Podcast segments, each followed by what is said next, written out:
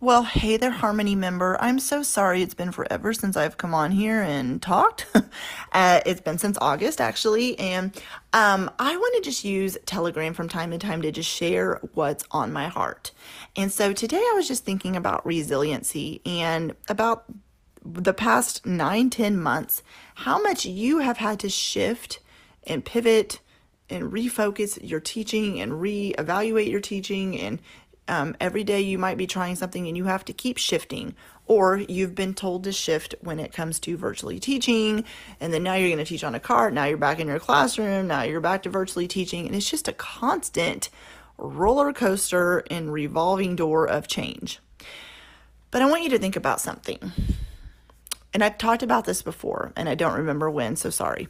But when you are constantly pivoting and shifting and changing what's going on right now, I want you to think about if you can do all of these things right now, and you can do all of this hard stuff when it comes to being told on a, on the fly like the day after covid hit a lot of you the next day were asked to send home a million paper packets or you were instantly virtually teaching without a clue what that meant and me trying to be in the background trying to help you all navigate differently because everybody has a different teaching situation was a pivot for me as well. It was like, okay, here we go. Buckle our seatbelts. How are we going to do this? But what I'm saying is, you are music educators are amazing. I am blown away at the amount of honestly shifting resiliency. Um, like I said, uh, staying on your, what am I trying to say? Um, just on your toes. Like you were just on the fly, like shifting quickly. And think about that. I don't think, because probably because you haven't had time to, let's be honest, but how awesome that is. I don't know very many other professions um, that would be able to just do that where they're just told all of a sudden like you're doing this and you have a classroom full of kids and you're going to be needing to teach this way. Oh yeah, and you're going to need to wear a mask while doing it. Oh yeah, and your kids can't sing. Oh, and they also can't do instruments and they can't do a lot of movement activities cuz they can't touch. Wow. Like it is just amazing to me how quick and like just on like I said, on the fly, you're able to just think things through. And you can tell I'm just recording this on the spot because I'm just kind of trying to find my words. I know what I'm trying to say, but I can't get it out. But what I'm trying to get at is if you can do all of those hard things that you have done and you're continuing to do because you're still in the mi- middle of it, how much more will you be able to do once things are back to air quote normal?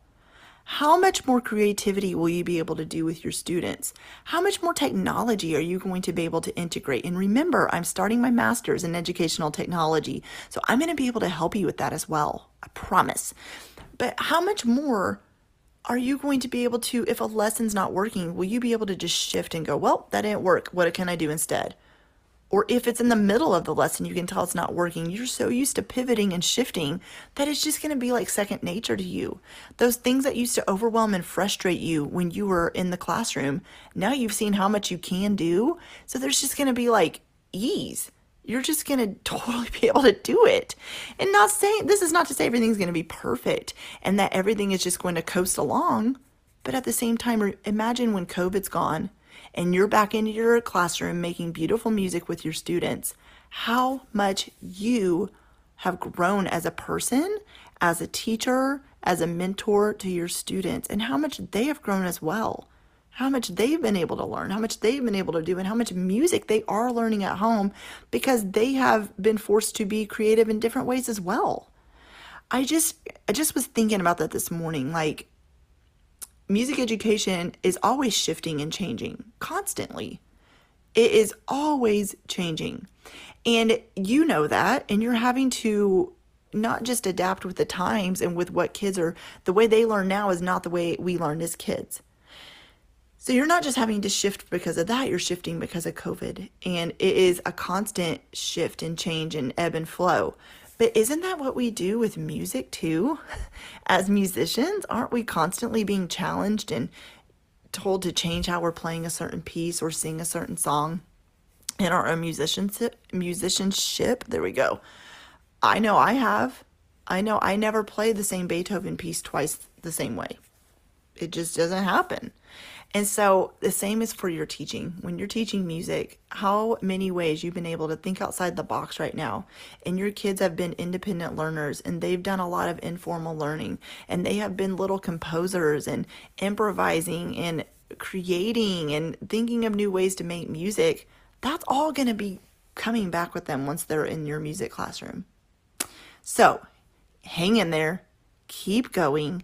And if you're listening to this on the night of de- or the day of December 2nd, tonight I'm going live in Harmony to talk about some of this stuff, some mindset stuff, but some other things as well. So come and join me at 7 p.m. Central Standard Time.